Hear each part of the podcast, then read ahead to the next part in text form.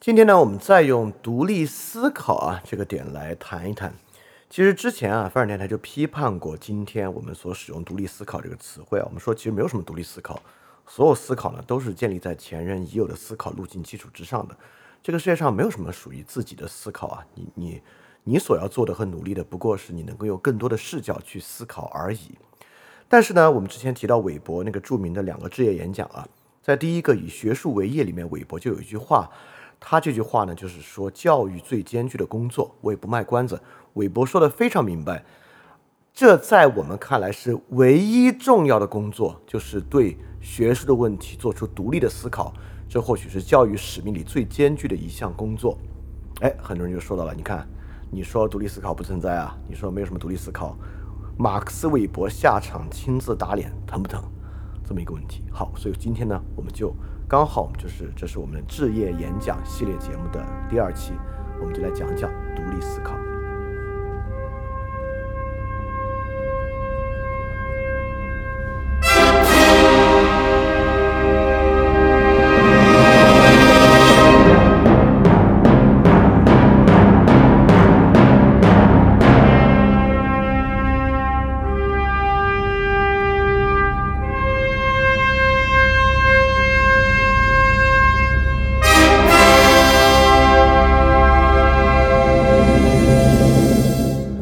欢迎收听新一期的饭店问答节目。它虽然是问答节目呢，其实是上次我们问答节目的一个延续。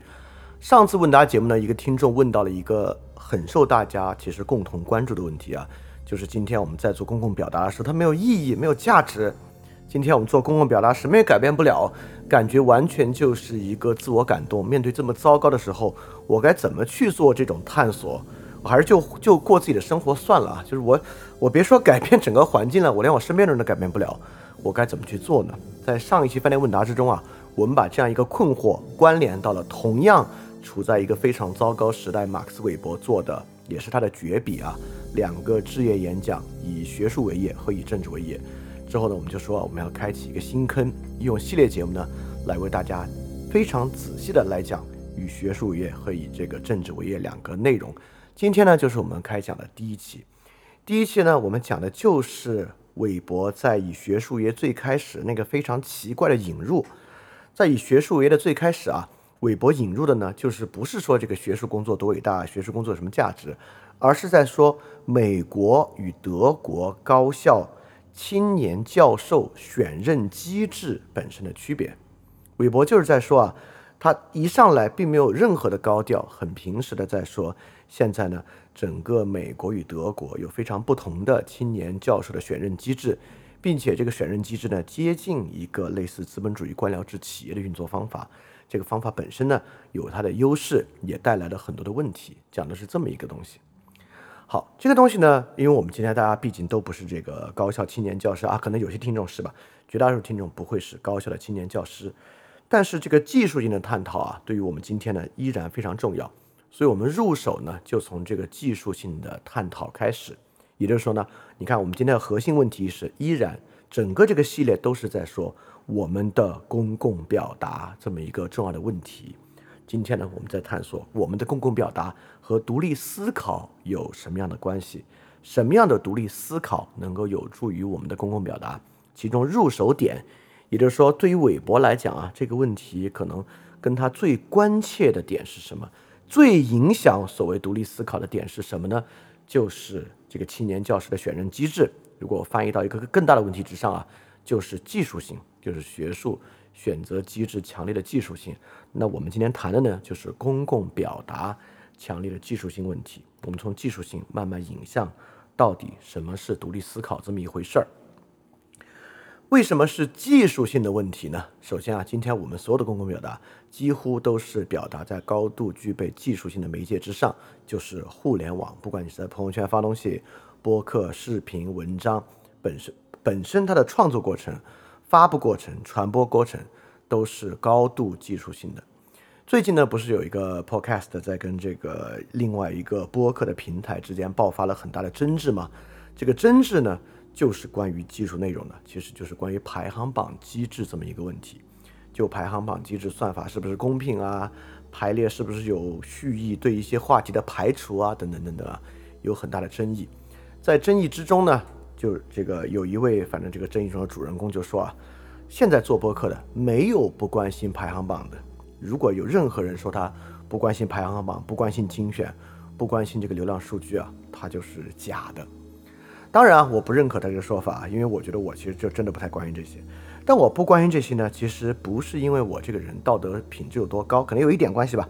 其实我要我自己说啊，我觉得最大的原因是因为，在我最早做播客的时候，实际上播客还没有这么受到严格技术性的限制、入侵和影响。所以说，在播客真正变成一个高度受到技术入侵和影响的这个媒体门类之前，我就已经把这个播客做的稍微有一点点规模了。所以在这个规模之上，我才可以比较呃不受影响的，就是比较呃自如的去做一些表达。如果我是从二零二二年开始做博客，我是不是不用在意这些呢？其实也比较难说啊。所以这是我的一个说法。我这个说法呢，当然啊，不不因为我这个说法，我们就认为好像每个人都必须关注这些东西。这个说法呢，百分之五十是事实，百分之五十呢也是我的一种自谦。我们就来说回这个技术性这点啊。从刚才这个例子之中，我们能看出技术性，以及很多人都可以赤裸裸表达出来啊。对于这种技术性内容的关注是不可能的，没有人会不关注这个东西。好，我们就来说这个技术性是什么。这一点啊，我们之前在在无数节目里面都在提技术性。如果翻店能写出这个，我觉得能能写五个关键词啊，技术批判和技术哲学应该就是里边的一个关键词，对吧？我们从海德格尔的技术哲学啊，包括我在。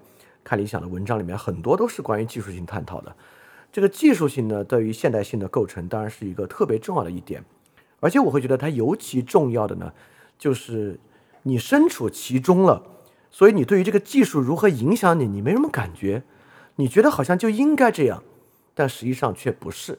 我们今天呢就把技术如何影响人这点啊，相我希望能够讲的稍微透一点。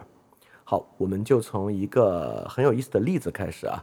我们来想象一个招聘，我们通过这个招聘的技术性过程引入。原因呢，是因为听众之中未必所有人都很密集的做过公共表达，但我相信绝大多数应该找个工作，除非你是一个高中生、大学生，那你在二十五岁以下等等的。我们就来说这个招聘的技术过程。我们从一个例子开始啊。假设呢，我现在开了一个铁匠铺，对吧？我这个铁匠铺呢，想招学徒。呃，我之所以构造铁匠铺和学徒这样年代感比较强的例子，而不是构造一个白领公司这样的例子，就是希望能从非技术时代来引过来。你看，我现在有个铁匠铺，我要招学徒，然后呢，我儿我朋友啊就把他的儿子送过来当学徒。啊，这个我们知道，这个例子可不是瞎说的。过去在行会时代，很多时候你的学徒的招聘呢，其实就是在你社会关系之中，别人把儿子送过来给你当学徒。这个呢，实际上在直到我们顶格之后，实际上真正进入城市化阶段之前，很多沾有这种技巧性行会的组织，比如说武术啊，甚至于是工厂啊，都是有这样的人际关系构成的啊。当然，直到今天，很多工作也是由人际关系去介绍完成的。那在这个过程之中呢，你走的不是一种现代招聘流程，对吧？更多的呢，是把你儿子带过去见个面，然后拉家常，拜托给他。在这个过程中啊，这个人这个小孩儿适不适合当学徒，在里面其实并没有那么重要。更重要的呢，是你跟他人的这个人际关系。在这样的一个过程之中呢，我们看不到技术在招聘过程中的存在，我们都能理解这个过程啊。好，我们就从它作为起点，因为只有这个参照在这儿，技术到底如何深刻的改变了招聘，才显得明显。因为我如果直接说今天一个招聘的例子，你就会说这个技术没什么改变啊。你看我写简历啊，我能够非常个体化的、个性化的把我的特征表达在简历上，在这个呃面试的时候，我也能够把我的个性展示出来，等等的。你觉得好像没有受什么技术影响，但其实完完全全不是啊。好，这是第一个例子，我有个铁匠铺招学徒，我的朋友呢把他儿子介绍过来当学徒。第二个呢，我在门口贴个告示啊，我说我要招学徒。然后那个时代嘛，也没什么招聘网站，就直接进来一个人说：“哎，我来当学徒，怎么样？我想当你这儿的学徒。”然后当然铁匠铺呢，就是能不能吃苦了，身体好不好了，有没有一定的基本的力量，对吧？当然还有很重要的呢，就是这个人品如何。因为如果人品非常糟糕啊，你知道，任何工作、任何类型的工作，其实里面都有大量人与人的接触。这个人与人的接触，一个人人品怎么样，其实是很重要的。所以在前现代社会之中啊，我们怎么会知道一个人人品怎么样呢？尤其是如果不是别人把他儿子介绍给我等等的。所以我们其实很多人也知道啊，呃，今天在高校的，比如说跟学徒制很像的。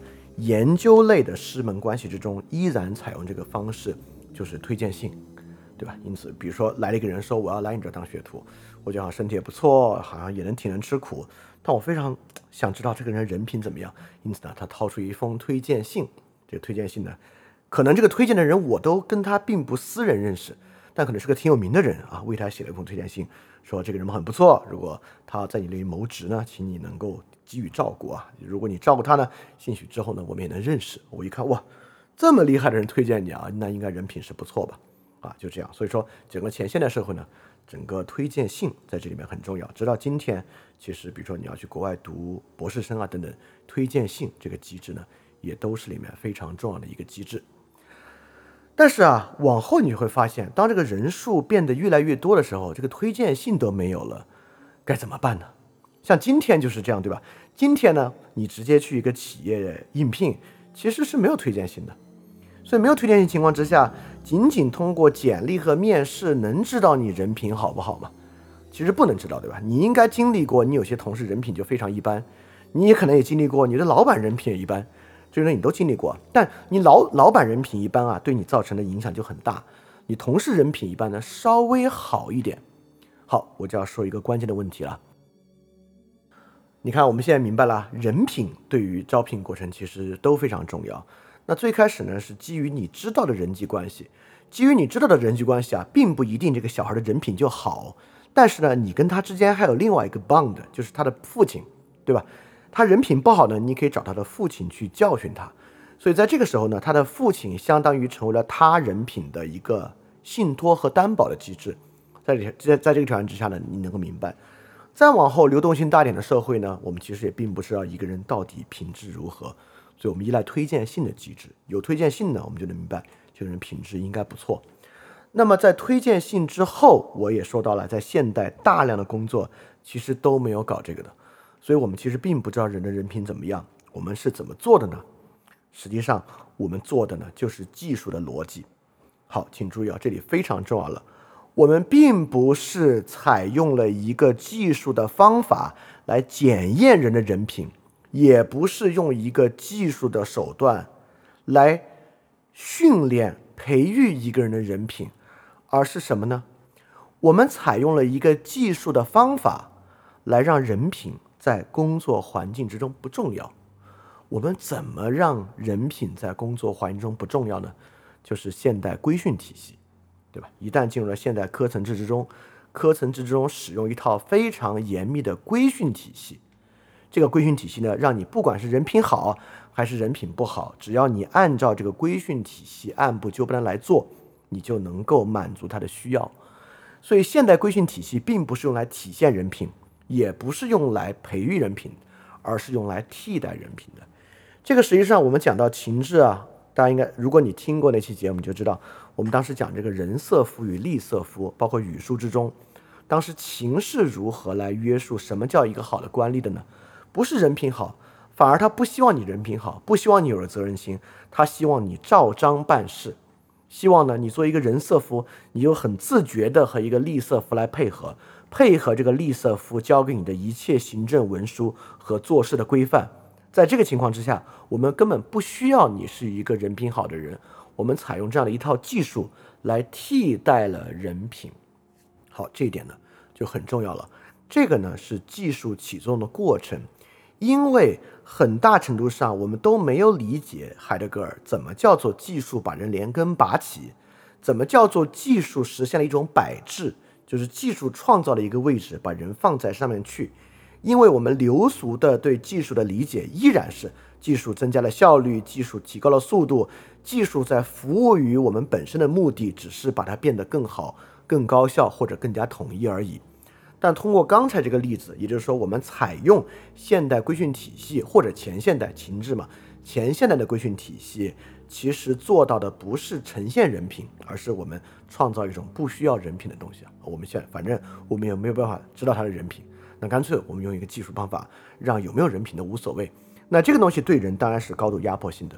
你是一个很有责任的人，你是一个有自己的想法的人，在这个体系之中呢，你就很难受。所以它不是服务于人的，是服务于这个技术本身的。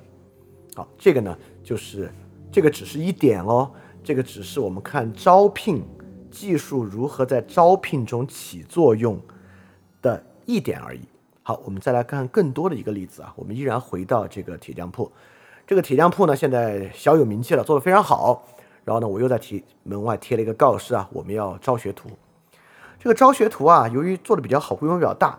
很有名气，我在里边干我的活儿，就总有人进来说：“哎，我我要来当学徒。”那我就得放下手中的活儿来来接待他，或者呢，我就说：“你等一等啊，我把这活儿做完了。”因为我铁匠嘛，你也知道，它温度烧上来，你得先去做处理，然后去做冷却淬火等等的，很麻烦的。那总有人打扰，我就很烦。那我我要怎么做呢？哎，我这个时候呢，就使用了一个技术性的方法。我说：“这样吧，你写个自荐信，我先看你的自荐信，你什。”你你比如你五天之后什么时候再来，我看他自荐信再说，然后呢他就写自荐信，对吧？这就已经是一个技术性的操作了。我们把一个推门进来开始聊天的过程变成这个自荐信的过程。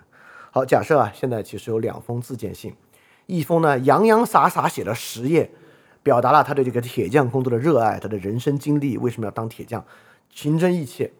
另外一封自荐信呢就一页，写了写了他的身体状况。写了他也他过去做铁匠的经历，写了写了他假设那个时候有健身房，写了写了什么卧推的成绩之类的，让我明白哦他的基础体能状况是什么样的。当然啊，我构造这个例子非常明显。第二点呢，我再把它构造的更像一个现代的简历。第一点呢，我再把它构造的更像一个前现代的过程。但这时候其实挺难讲的好，我会选什么样的人的？我会选什么样的人呢？其实有各种不同的情况。我们来看第一个情况啊。如果铁匠跟学徒啊，如果是真的是前线的那种是终身制的，比如前线的一个这个武馆的武师收一个徒弟啊，那是跟他当爹一样，最后要给你送终的中医啊，很多地方都是这样。如果铁匠学徒也是一个终身制的东的这样这样一种工作关系的方式，我可能会选谁，或者更倾向于去要谁呢？或者更倾向于和谁多聊下去呢？可能是第一个人，对吧？尤其是我们反过来讲第二个例子啊。如果铁匠学徒啊，就是一个临时工，这个铁匠学徒就是个三五个月的东西，那我当然有极大的可能会去选择第二个人。好，通过这个例子，我想说的是什么呢？我想说的是，技术会如何深刻的影响我们的生活环境和社会，其实与这个社会其他技术的配套方式有关。啊，我说的很明白啊，也就是说，在一个高流动性的社会之中，在一个高流动性的社会之中。人会变得扁平化，而促使它变得扁平化的呢，就是技术这样的手段。在招聘过程中啊，人是高度扁平化的，大家应该有这个感觉啊，尤其是大型公司。好，我们再看两个情况啊。好，现在还是这两封自荐信啊。如果我本人就是这个铁匠，因为招来的人嘛，要一直跟我接触，我看这两封自荐信呢，自然有个感觉。如果呢，我根本不识字，我是个铁匠，我不识字。现在收了一摞自荐信，然后我拉了我的朋友来，我说你帮我看看这个自荐信吧，因为我不识字嘛。你看完之后，你告诉我觉得谁更适合就行了。然后他来帮我筛，我他呢，其实之后筛完之后，并不要，并不需要跟这个学徒来亲自接触。你说他会倾向于筛什么呢？啊，我这里想举的例子也很明显啊。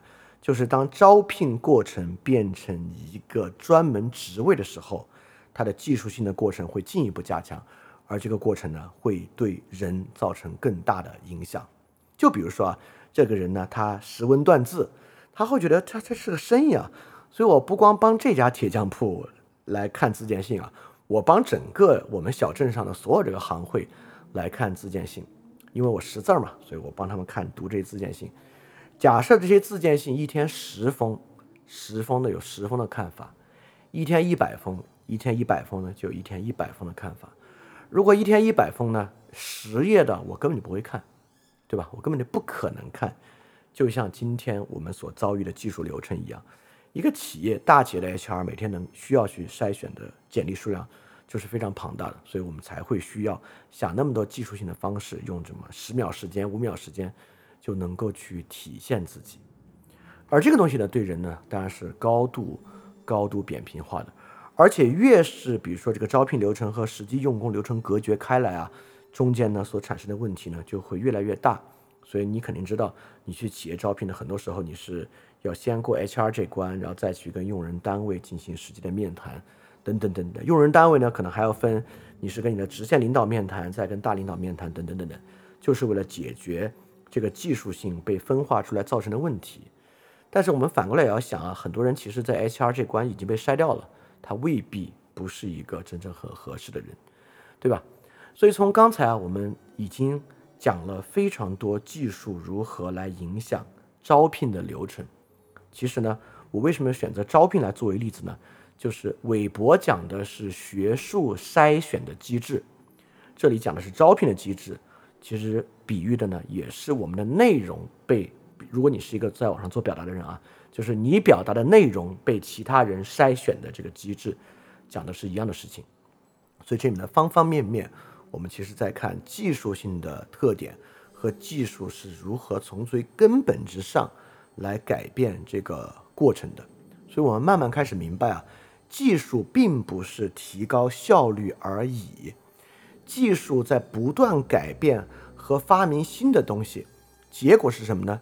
结果是使这件事儿和原来几乎完全不同，也就是说，一个中间外包型的 HR，像今天很多招聘网站其实都是外包型的 HR，一个外包型 HR 的招聘过程和最开始那个铁匠铺啊，你推门进来直接跟这个匠人来谈，整个过程的影响不仅仅是招聘过程，还会影响之后对于这个人的实际使用，甚至他的任职时长等等等等。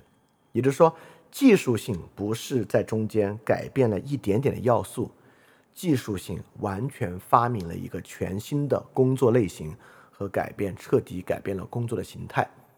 好，这里面有很多这个层次啊，我们把这个例子举到这里。但是呢，到最后，我相信啊，我觉得听到这里，你可能对什么叫做技术发明了一个完全不同的东西呢？你可能理解的还是没有那么深。那我现在再举另外一个例子啊。就是今天我们我就不举什么铁匠铺了，就是今天我们其实经常会碰到的一个技术，就是 dating app。这个 dating app 是今年很火的一个门类，也是我们今天经常去使用的一个软件。这个软件呢，当然也是高度技术性的。人们来这个软件之上，是为了，当然我说绝大多数人啊，一个真诚的人，可能呢是为了找到自己的另一半，要谈恋爱、结婚，serious relationship，something like that，是来做这个事情的。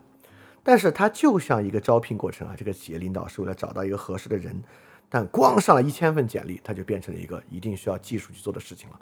那 dating app 也是一样啊，你是来找到另一半谈恋爱结婚，serious relation relationship，但是你得从多大的范围之中进行这个过程？所以说中间的这个细节的分析啊，我就不像招聘那么说了。每一个用过 dating app 的人，其实大家或多或少都能明白啊。绝大多数情况之下，这个过程会被改造为什么呢？会改造为我把它称为 match chat date switch 的这么一个过程。也就是说，它最后跟谈恋爱、结婚和 serious relationship 没有什么关系。它最后变成了一种你跟人 match，然后聊多聊少，有个有时候就聊断了，然后呢你可能约会个一两次多一点点吧，然后再换一个人重复这个过程。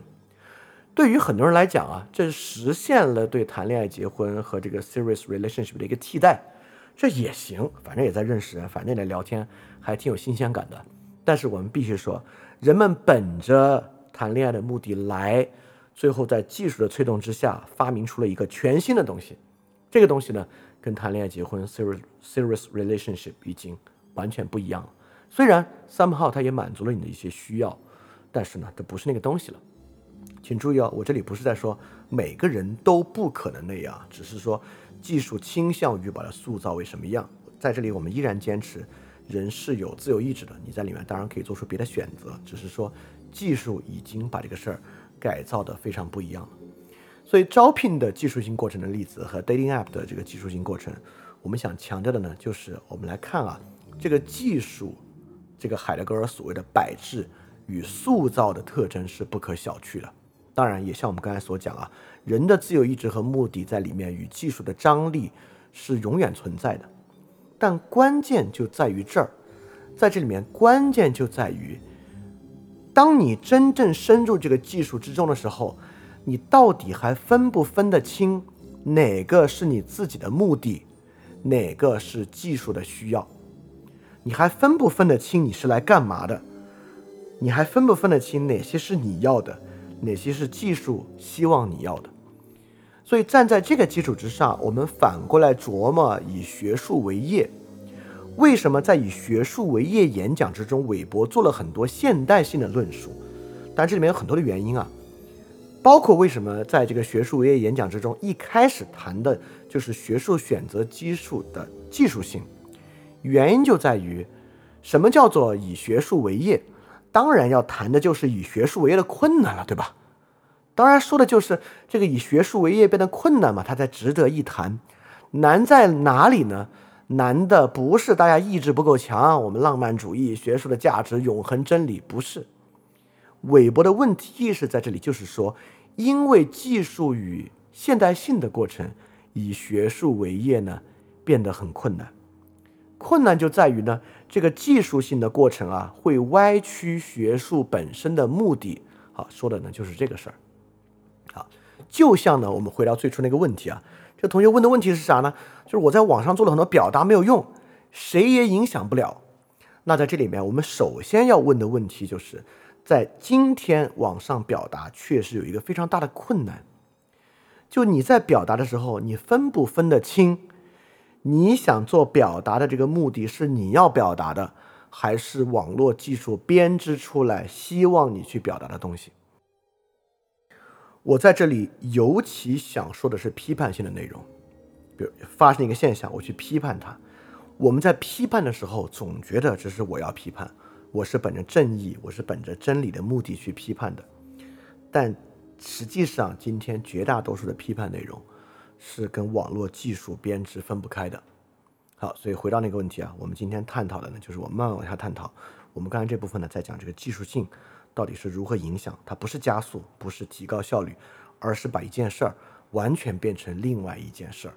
所以，与学术为业的难度呢，就在于因为技术与现代性，整个学术过程在韦伯的年代会冲击学术本身的目的。在我们今天的问题意识之中呢？就是网络技术，当然是一个更强大的技术，它会冲击你想做表达的目的。所以，为什么你表达了这么多感到不满足，觉得没有用？很大的可能，有可能，就是因为你其实根本没有分清楚，到底是你要表达的，还是技术想让你表达的。好，我们现在就深入到被互联网技术主宰的表达或者知识工作的条件之中来看这个问题了。今天呢，赫然啊，尤其是我们绝大多数人，呃，因为我们不是发论文嘛，就我们自己所做的网络表达，不管是什么媒介呢，都是高度技术性的。这个技术性本身呢，其实有一个优点，它也不是完全坏。就像韦伯在《以学术为业》之中，他也说到啊，不可否认，就像所有官僚化资本主义形态企业一样，这一切的确有技术层面的优点。这个技术层面呢，确实是有优点的。今天我们在网上看到的表达也一样。其实啊，一个高度技术性的东西，总是能够，其实是能够淘汰特别糟糕的东西的。凡是今天能够大规模流行的东西，都不会特别特别的差。就包括今天在那种抖音神曲啊，那些抖音神曲，当然啊，比起真正好的音乐，它是很平庸的，但基本上会筛掉那种特别特别差的音乐，呃，是不太可能出现的。通过现代筛选机制呢，其实平均水平啊是能够保证的，这是筛选机制的一个优点。那筛选机制第二个优点，也是今天技术层面的优点，就是规模化。技术性呢总是与规模化和处理规模化的内容有一定的关系。那正是因为技术性呢，比如在韦伯的年代，学术机制可以迅速的壮大，尤其是理工科的学术机制跟企业机制配合，本身可以迅速壮大，可以迅速。大规模的培养人进入到这个生产过程中来，所以这是普鲁士教育的特点嘛。后来被苏联吸吸收，又被接进到我们这边来，就是这么一个机制。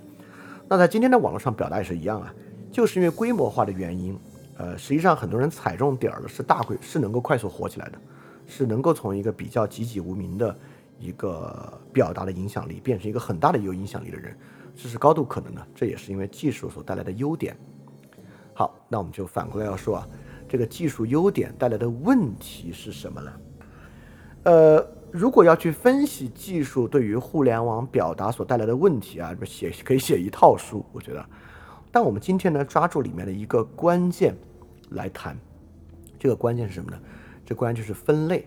好，什么叫分类啊？我们先来说，呃，互联网技术我们刚才说啊，它有个好处就是可以规模化，可以规模化，那是从创作者角度来讲的，创作者的内容可以规模化。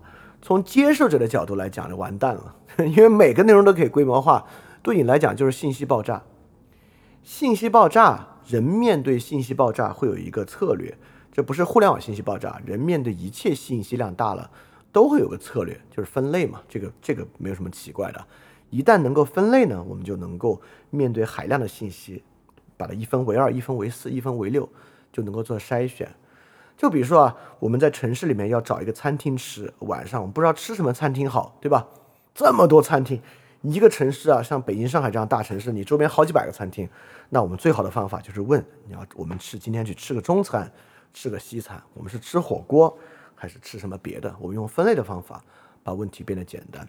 当然，互联网本身的技术很大程度上就是依靠分类的，数量一大，分类是必然的策略。比如说。我们知道抖音的算法，其中一个很重要的东西呢，就是给视频打标签，并且呢给用户打标签，最后实现标签的匹配。抖音的标签呢有呃大类和小类别之分，当然有些视频呢会跨越不同的类别，都是有可能的。它呢就是靠这样分类的方法来呃对视频内容做出区别。实际上你在看抖音的过程之中，你也会发现啊。类别感是非常非常强烈的，尤其是你最近刷某种类别的事情刷的比较多，那你就会发现，几乎同质性的视频啊，向你扑面而来的这个感受。当然，这个不仅是抖音啊，在淘宝之上也是一样。我们通过分类的方式来实现推荐，哎，就这个微信文章的推荐也是一样，标签、类别、关键词来进行分类。这是互联网技术一个非常重要的特征。所以说，我们来看啊，这几乎是一推一拉的两个力量。对个体来讲啊，我们每个人的个体，当数量庞大的时候，我们自己其实也需要依靠分类来管理。就算互联网本身没有分类啊，哎，就算过去你家里藏书多了，你也会把这个书籍啊分门别类摆来找书，对吧？所以分类呢，不是互联网的原罪，分类呢是我们自己面对内容信息量一大的一个必然策略。但是技术本身呢，分类确实也是技术比较容易实现的一个方法。就比如说一个推荐算法啊，如果大家感兴趣，可以去看一些推荐算法的历史啊。推荐算法尝试过各种各样不同的方式，但越往后啊，依靠分类的方式，好像这个方式显得粗暴，但是效果呢却总是最好。所以说分类这个事儿啊，互联网内容的分类和类别化，其实呢就像是一个我们每个个人面对信息量一大所要采取的分类策略和技术分类共同作用的一个结果。所以说呢，才会出现一个词汇，这是一个互联网创业经常会听到一个词汇啊啊，很多人可能听说过，就是内容赛道，对吧？赛道本来就是互联网创业的一个标准词汇，比如说这个共享经济是个赛道，这个 P to P 是个赛道。或者说智能医疗是个赛道，等等等等。赛道就是指一个类别，一个呃事业的类别。那内容赛道呢？说白了就是内容的类别。那么很多人在做互联网创业的时候呢，如果他真是把当生意做，他根本不管什么公共表达不公共表达，他把当生意做，他第一个想的呢就是内容赛道，就是我要做一个什么类别的东西。比如说我就要做这个电影的解说，八分钟看完电影，我专门做八分钟看完恐怖片。这个呢，就是我的内容赛道，也就是说，网络的东西类别化啊，既有技术在起作用，也有人的选择在起作用。这个呢，是一个双向涌现的过程。好，我们就要说类别化有什么问题了？这个类别化有什么问题呢？最大的问题肯定不是无聊，某种程度之上呢，类别化不无聊。有时候你会觉得同质化比较强，但我感觉到现在为止啊，绝大多数高度类别化的内容，不管是短视频、长视频，好像还是挺能够满足绝大多数人的这个娱乐娱乐的需要的。所以类别化带来的问题肯定不是无聊。类别化大概有这些问题啊。第一个呢，就是类别本身有高度的马太效应，因为大家东西都差不多嘛，在差不多的时候呢，同一个类别之中最大的那个就会越做越大。这个本身呢，跟推送机制有很大的关系。就比如说，呃，假设有一个推送类别是美妆吧，你刚好呢又是呃，可能需要一个美妆的子类别啊。但我我其实真是不懂美妆的子类别。呃，动漫吧，这个动漫假设有个美漫的类别，就是美国，比如我们再分的细点啊，有一个 DC 漫画的一个子类别，但呢，你又是这个 DC 漫画子类别中最大的，那所有沾这个 tag 的人，可能就会优先推送你。所以你呢就会在这个赛道之上独占这个赛道，所以对于内容赛道和类别化来讲啊，它总是有高度的这个马太效应的特征在里边的。也就是说，一旦有很成熟的人在里面占据这个赛道，其他新的人去做呢就不是特别容易啊，这是类别化的一个问题。第二个问题啊，其实更关键就是路径依赖。路径依赖是什么意思呢？一旦开始产生了类别。去产生新类别的难度就会变得越来越大，就是因为如果你啊，比如说你现在做这个抖音创作，你特别轴，你说我这个人就是要创新，我才不管什么抖音赛道呢，我就要做个全新的，大家都没有玩过的东西，那有极大的可能你根本就不会被推荐到任何既有的 tag 上面去，在这个情况之下呢，其实你就很难做起来。那如果你去符合这些类别化了，你就容易做得起来。越是这样呢，这些所有的所谓的赛道和类别呢，就在不断被强化之中，这就形成一种典型的路径依赖。所以这是为什么我之前其实，在之前节目里我还讲过，就之前看抖音啊，我还基本上每一两个月去打开当这个人类学研究一样看一次。但后来为什么我不看呢？我当时讲啊，我不看的原因呢，就是我发现它的内容创新结束了，就是我。再隔一个月去看，还是这些视频，已经不出现新的类别了。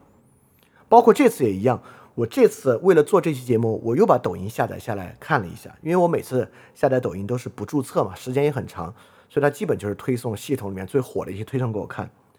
我这次打开发现，跟我可能一年以前看没有什么类别的区别，抖音上已经不产生新的视频类别了，那说明所谓的这些内容赛道已经高度板结。就是路径依赖很强很强了，这些呢都是类别化本身的问题。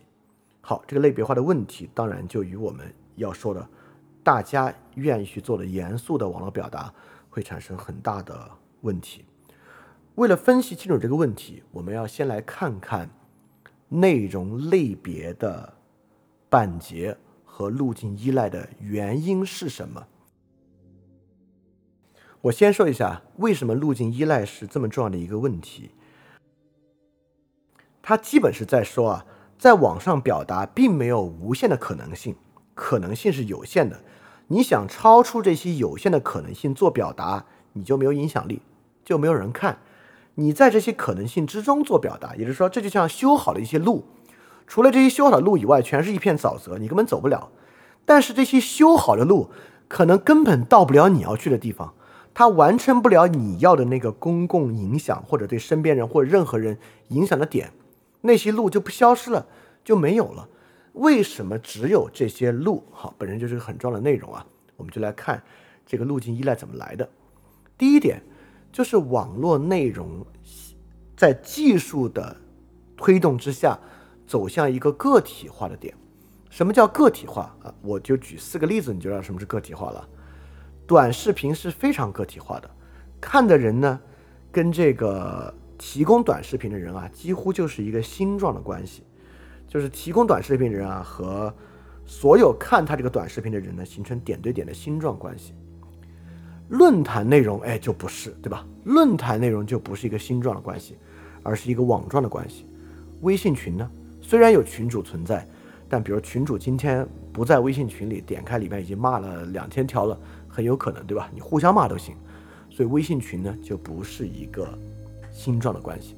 其实这些内容我们可以，你都可以来想啊。你肯定也在很多微信群里面。微信群的多样性是什么样的？你能够为你所待的微信群做出内容的区别吗？其实是可以的，其实是可以的，是内容的区别啊，不是地方的区别。比如说，啊，你说我分为家庭群、公司群、兴趣群，你不做不不做这些区别，你做这个群里面人说的话的内容的分类，能不能能分？能分，但是我觉得不是很好分。好，我们再往上来看。论坛内容的多样性，哎，其实论坛里面就开始有一些，尤其是特定的垂直论坛啊，其实里面内容就是有分类的的。比如说一些汽车论坛，那就提车的帖子；很多数码论坛就有测评的帖子。但是比较综合的论坛来讲啊，多样性还是很大的。你可以，它比微信群更好分类了，但实际上呢，它绝对没有短视频这么好分类。好，我们再来看短视频。那短视频的多样性是什么样的？短视频能不能好分类？太好分类了，对吧？短视频实在是太好分类了。所以，我们在这里啊，看到一种技术对于多样性的削减，与内容和受众的这个关系有关。为什么对话跟多样性有关呢？因为我你看，我们之前讲哈贝马斯，你也知道，这个对话其实跟公共性是有很大的关系的。公共结构的改与公共舆论的结构改变和公共性的丧失和对话的丧失是高度相关的。满足一个个人的需要和满足一个对话的需要，哪个简单一些？哪个难一些？简直不言而喻。我举个实际的网络例子来看啊，是 B 站的弹幕好管。还是 B 站的评论区或者微博的评论区好管，那当然是 B 站弹幕好管，对吧？就是 B 站弹幕形成秩序比微博评论区形成秩序要容易。那微博评论区啊，那不知道微博雇多少人在管这个评论区的内容，但 B 站的弹幕就会好管一些。它其实都有字数限制。为什么 B 站的弹幕好管一些呢？因为弹幕本身其实很难和它对话的，因为很多弹幕在屏幕上飞。哎，很快它就飞过去了。你要抓住一句弹幕跟这个弹幕对话很困难，被其他人观看也很困难。不是不可能啊，弹幕里吵架的情况是存在的，我这是我知道的。更多的呢是用弹幕的方式去和这个内容对话。但是我立马举些例子啊，我们都能发现，其实不是在用弹幕和内容去对话。你看啊，请问微博的评论区有没有梗？有没有全微博在评论区能看到共同的梗？我其实想不出来。但是 B 站的弹幕有很多梗。下面我就列举一些 B 站弹幕的梗啊。你看这个梗在说视频内容，还是在说技术？比如说，如果你用 B 站，你肯定知道我说这些梗是什么意思啊。比如说，下次一定。很多时候我们会看到屏幕上在刷“下次一定”。什么叫“下次一定”呢？下次一定啊，就是说，当有人提出一个技术性功能的需求，就是所谓一键三连的时候，我们呢就在这里发下次一定。完结撒花，什么叫完结撒花？就是指这些，尤其是连续性更新的东西啊，播放到视频或电影的最后，这种技术性的视频尾的一个东西。经常你看弹幕，它里面说空降，什么叫空降？就是有一个 time stamp，你点那个 time stamp 到那个位置，你就刷一个空降。什么叫 AV 画质？就是这个视频的画质比较差，大家就刷这些，包括野生字母君、前方高能等等等等，说恭喜找到宝藏等等等等东西。当然，我这些可能是一个比较古早的了，因为实际上我是不看 B 站的，我是在网上搜 B 站弹幕梗，反过去看看到这些的。如果有新的 B 站弹幕梗，你也可以告诉我。但你会发现，所有这些其实是什么呢？其实几乎可以被用于任何视频，他没有在说视频内容，他在说技术，这是什么意思啊？我们就能发现，B 站的弹幕和微博的留言比，技术色彩更强、更个人化，对话特征更少。同样，它虽然看起来很热闹，其实是公共性的丧失，因为这样公共性的丧失，它的多样化程度会大幅下降，会变成什么呢？会变得高度的类别化，所以说我们很难说我们能不能给这个我们做一个研究啊，来给这个微博评论分类，我想想都不可能。但我们做一个研究，我们给 B 站弹幕分类，哎，我觉得这是一个完全可研究的事情。就通过这个，我们就能看出它的多样性的多寡是非常不同的。这个多样性的多寡和技术对它侵入的深度是有很大的关系的。好，这是一个。第二点，技术是如何削减多样性的？除了这个对话的特征和内容与受众的星状或网状关系之外，还有一个很重要的特点，其实就是今天一个特别严重的问题——重复更新的问题。你可以想象，一个人小说家一年出一本小说，他的上部小说和下部小说从题材到内容可以完全不同，但是互联网技术的原因总要求人高幅度更新，一周写一篇文章，一周出一个视频，或者一周像做播客，我们一周出一两个播客，你必须不断重复，因为如果你不采用一个技术的方法来重复。你根本就不可能提供这个产量，你要能够完成这个产量，你就得不断的自我重复。比较糟糕的就连内容带形式重复，稍微好一点的就是形式上需要重复，你在内容上尽可能做到差异化，那就已经很困难了，很困难了。这点上我真的非常有自信，这点上应该没有人能够比饭店做到更好的多样性和内容上更少的重复了。这个我是有这个自信的。所以技术呢，就是从这些很多不同的手段在削减多样性。对于多样性本身的削减呢，就会让我们的所谓我们想做的公共表达丧失道路，丧失能够表达的可能。好，我们就进一步说啊，那多样性少到底会带来什么问题呢？就多样性少和类别化，一旦一个东西高度类别化，到底对于表达本身？产生什么影响，以及最后我们还是要说，这他妈跟独立思考有什么关系呢？好，第一啊，我们就要说，一个东西一旦类别化之后，它就会产生一个类别的逻辑，这个类别的逻辑呢，与它真正谈论的现实问题都会产生非常巨大的差异。好，这个这些东西当然都是需要很多例子才能看出来的。好，第一个例子呢，就是京剧，首先。大家应该都有理解啊，京剧是互联网技术催生出来的，因为京剧短句子本身是符合技术在互联网上展示的低成本和高度传播的可能的。京剧短句子带来的启发是一个技术的要求，你就想想，京剧逻辑腐蚀了多少知识性的内容？它促使知识性的内容是啥呢？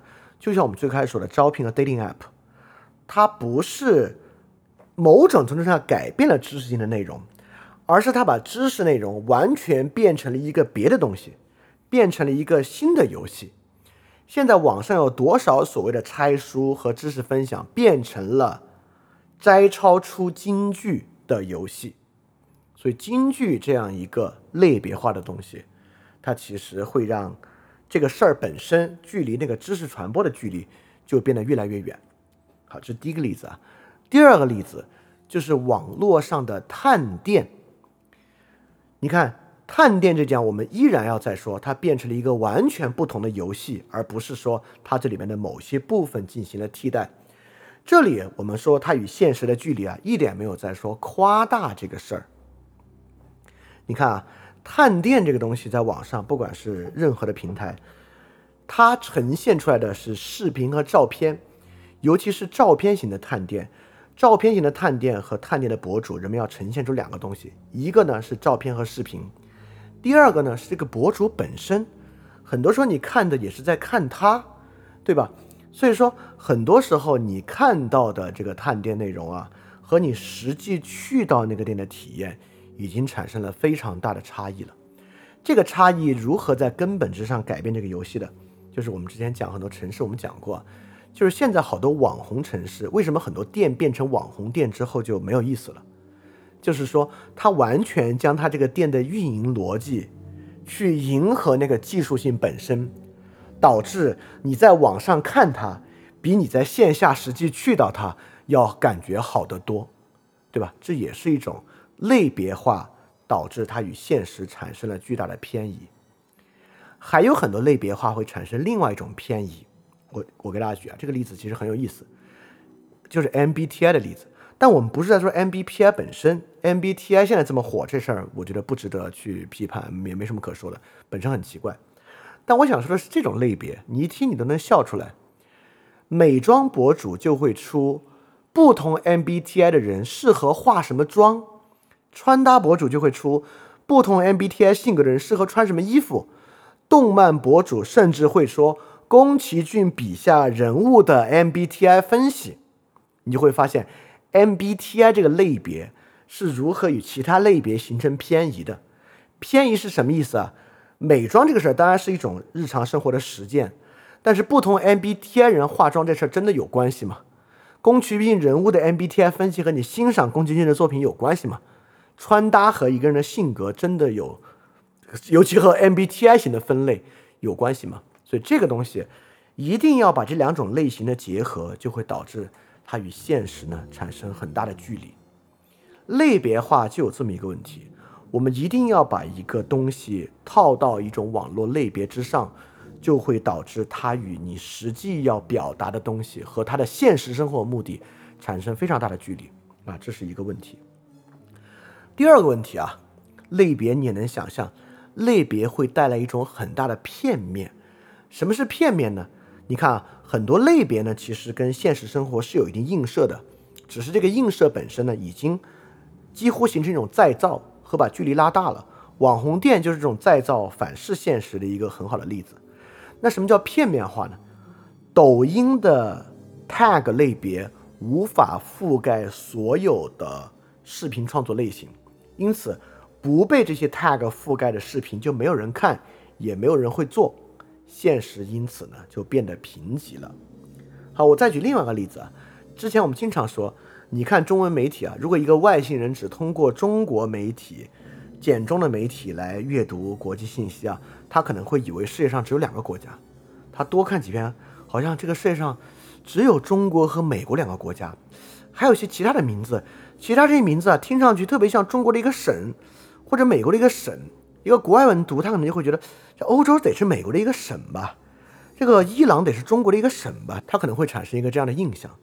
它产生一个这样的印象的原因呢，就是因为在我们的媒介环境之中，美国已经独立成为了一个类别，甚至中美独立成为了一个类别，它成为了一个几乎可以任何人去投机的东西。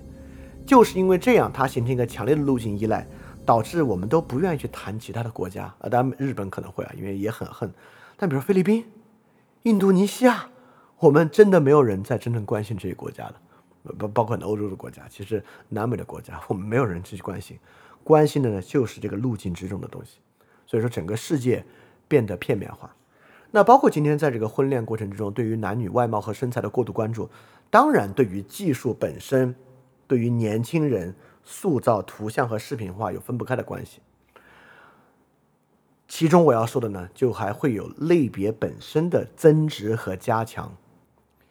比如说，我就不说具体啥事儿了，这个例子大家明白。就是我刚才说的，今天有很多批判，一旦出了一个什么事情，我们呢就会去批判这个事儿。但批判这个事儿本身呢，其实从话题上对它呢是一个加强，这个呢产生了一个重要的反类别啊。其中有一个可以举的例子，就胡锡进嘛。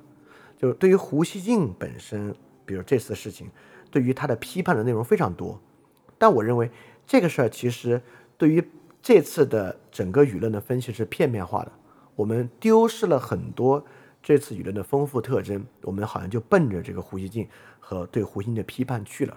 你会认为批判本身好像是一个批判胡锡进是个很有意思的事情，实际上不是啊。在翻内和这个文章之中，我们其实经常在表达这个观点。这个批判一个东西为什么坏，它的价值远远小于我们的设想。一个东西为什么坏，这太简单了，坏东西坏没有什么可说的。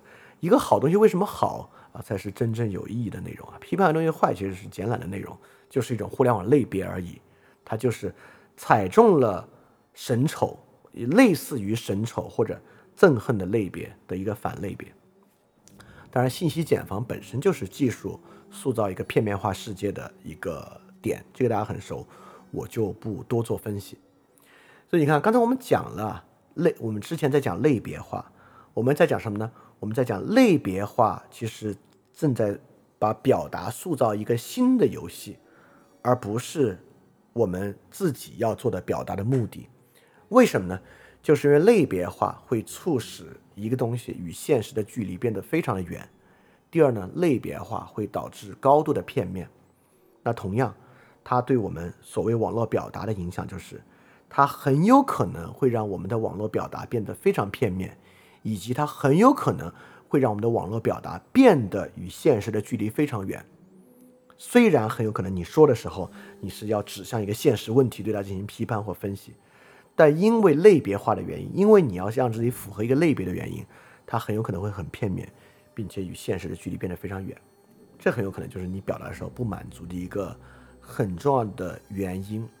好，我就要总结了这个原因是什么？关键的来了。类别化呢，就促使内容表达被技术逻辑侵蚀。侵蚀是什么呢？它让这个内容变得怎么样呢？它让这个内容变得不重要。它让你好像一直在说很关键东西在表达，但你打心底里知道你表达东西不重要。比如说，今天网上啊有强烈的、很流行的左派潮流。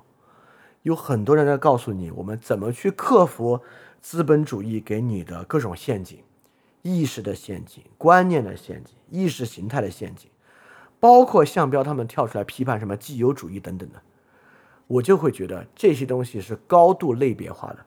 正是这样高度的类别化，就是这个 左翼 plus 意识形态批判这个东西啊，变成了一个流行类别。你只要想去贴这个流行类别。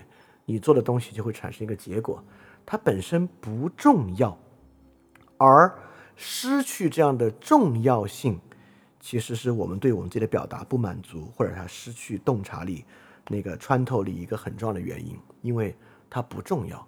它为什么不重要？因为它根本不是真实世界。它为什么不是真实世界？因为类别化促使它片面，促使它与现实的距离拉得很远。因此呢？类别化的逻辑啊，就变成了技术性的这个网络世界在内容之上的一个筛选。这个筛选机制就会导致一些结果：真正被筛出来的东西，大多数都毫不重要且非常平庸。我立马就给举个例子，你就看看 B 站百大，你看 B 站百大里面的那些人他做的是什么事情？你看看 B 站百大里面人的表达是啥？你都剔除里面那些其他内容，你就看 B 站百大里面。讲偏知识性内容或者社会批判的吧，你看他们在讲啥？挑选出来的都是非常平庸且不重要的东西。但他们为什么能被选出来呢？因为它高度的类别化，因为它高度的自我重复，它踩中了这样的类别，导致它能够出来。比如说最近啊，就这个郭继成老师，郭继成老师呢也踩中了一个类别，踩中了一个最投机的、最无聊的类别。但郭继成老师作为一个中国哲学的教授啊，在全中国的这个中国哲学教授里面，可能是最混子，混的不行，水平低到令人发指的那种。但他在 B 站上能小火一下，为什么能小火一下呢？因为他踩中了类别，他符合技术的类别化逻辑。但同样，我要不要做一期节目来批判郭继成呢？不用，因为分析他为何错、为何不好这个事儿不重要。但如果我分析他为什么错、为什么不好，这个事儿符合类别化的逻辑，作为他那个类别的反类别是能够火的，真的是绝对可以火的，但是一点儿都不重要，所以我根本不想去做这个事情啊。所以你看，最后呃，这个表达会产生一个问题啊，技术性的互联网表达会产生的就是类别化的逻辑会优于真正内容的重要性的问题。内容的重要性和品质呢，被与类别的这个距离呢绑架了。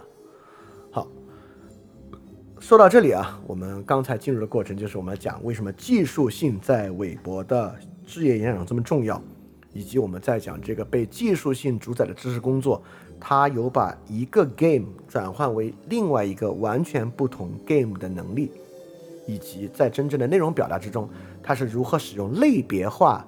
的这个核心点，当然这不是技术对于互联网影响的唯一一点啊，只是在我们今天的论述之中，我们用这一点来做一个主要的轴线，把类别化做一个主要轴线来看，以及类别化是如何影响内容的。好，我们现在说啥？我们现在终于开始说独立思考了。但说独立思考，已经就是这期节目的末尾了。韦伯那话怎么说啊？韦伯说，确实以适当的方式呈现学术问题，使一个未曾学过但渴求学习的心灵对这些问题有所了解，并且对这些问题做出独立的思考，这是教育里最艰巨的一项工作。这是韦伯提出的独立思考。那么在刚才的背景之下，这个独立思考是什么呢？不是判断真伪的能力。我们今天讲独立思考，什么这个逻辑那个逻辑，这个谬误那个谬误，我们更重要的是在说呢，我们有了独立思考啊，就能够我就能够凭借我的思考判断一个东西是对是错，这不重要。韦伯提示的独立思考，说到底还是我们一直在说的重要性感受的问题，对吧？也就是说，你促使人能够对于什么呢？很重要啊！对于什么东西有知道的价值，拥有独立的思考，独立于什么呢？很明显，独立于技术内容。那对于表达者也是一样，你对于你表达的内容是否有知道的价值，具有独立的思考能力，独立于其实深深控制住你的技术与现代性。我们在这里根本不提那些投机的人啊，投机的人就是主动去迎合技术的，我们就不用讲了。我们就谈那些真诚的人，但真诚的人是否对于技术到底如何通过类别化影响了你这事儿有足够的觉察和觉知？如果没有的话，你的表达可能很起劲，但不能让你自己满意，因为它其实不重要。不重要的原因就是你太受到类别化本身的影响了。首先，你有没有因为需要频繁的高频更新，在技术和内容之上过度自我重复？这就是一个会让你很不爽的点。第二，你是不是或多或少在迁就类别？你是不是迁就类别而不自知？第三，你是不是在总要在尝试在加入一些话题？虽然可能在你看来加入这个话题是本着非常崇高的正义的目的，对吧？也就是说，什么东西有没有知道的价值，这是个很重要的判断。当然，这就是重要性感受嘛。这跟怀特海说那个是一回事儿。而这个东西是所谓的独立思考的能力，并不是判断一个事儿的真伪。在这里，独立思考的障碍不是他人的意见，我不能独立思考，我就在跟着他人的意见啊。他们他人说这个对就对，他人说这个错就就错就错，根本就是上一个问题。是这个问题值不值得来判断对错的这个问题，值不值得在这个事儿上下判断力的问题。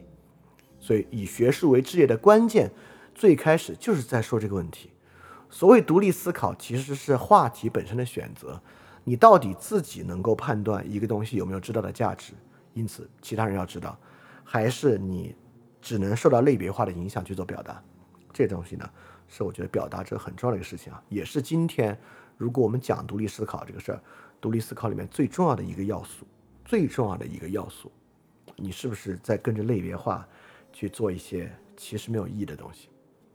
好，所以这时候呢，我们终于开始好好填这个坑了，就是马克思韦伯的两个职业演讲，在这个职业演讲坑的填的过程中呢，我不会去过多引用原文，而是把那个问题意识提出来，我们就这个问题做一些分析。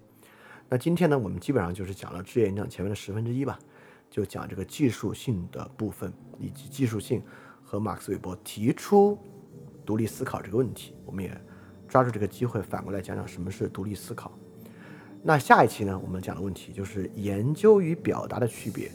韦伯就在里面讲啊，就是一个好的学术研究者未必是一个好的表达者这么一个问题。那同样，在我们今天的就是我们大家的问题意识啊，因为我们不是要去当教授的，但是呢，我们想做公共表达，在我们做公共表达的时候呢，这依然是个重要的问题。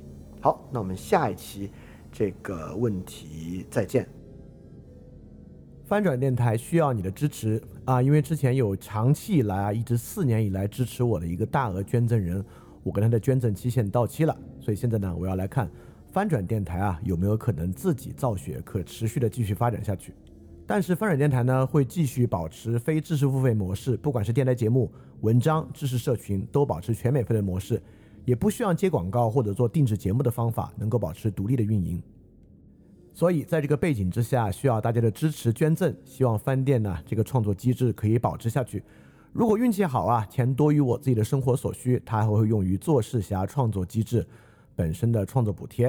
所以说，特别希望你通过 Patreon 和爱发电这两个平台赞助。如果你需要知道 Patreon 和爱发电的地址，请去 Show Note 之中看。好，谢谢大家了。呃，如果你有其他问题要问的，或者跟这个呃韦伯两个职业演讲相关的问题呢，也欢迎你提问到 ask at flipradio dot club，ask at f l i p r a d i o dot c l u b，就可以向我提问了。好，希望整个韦伯职业演讲这个小专题啊，能够对你有所启发。我们下期节目再见，大家记得敢于去相信。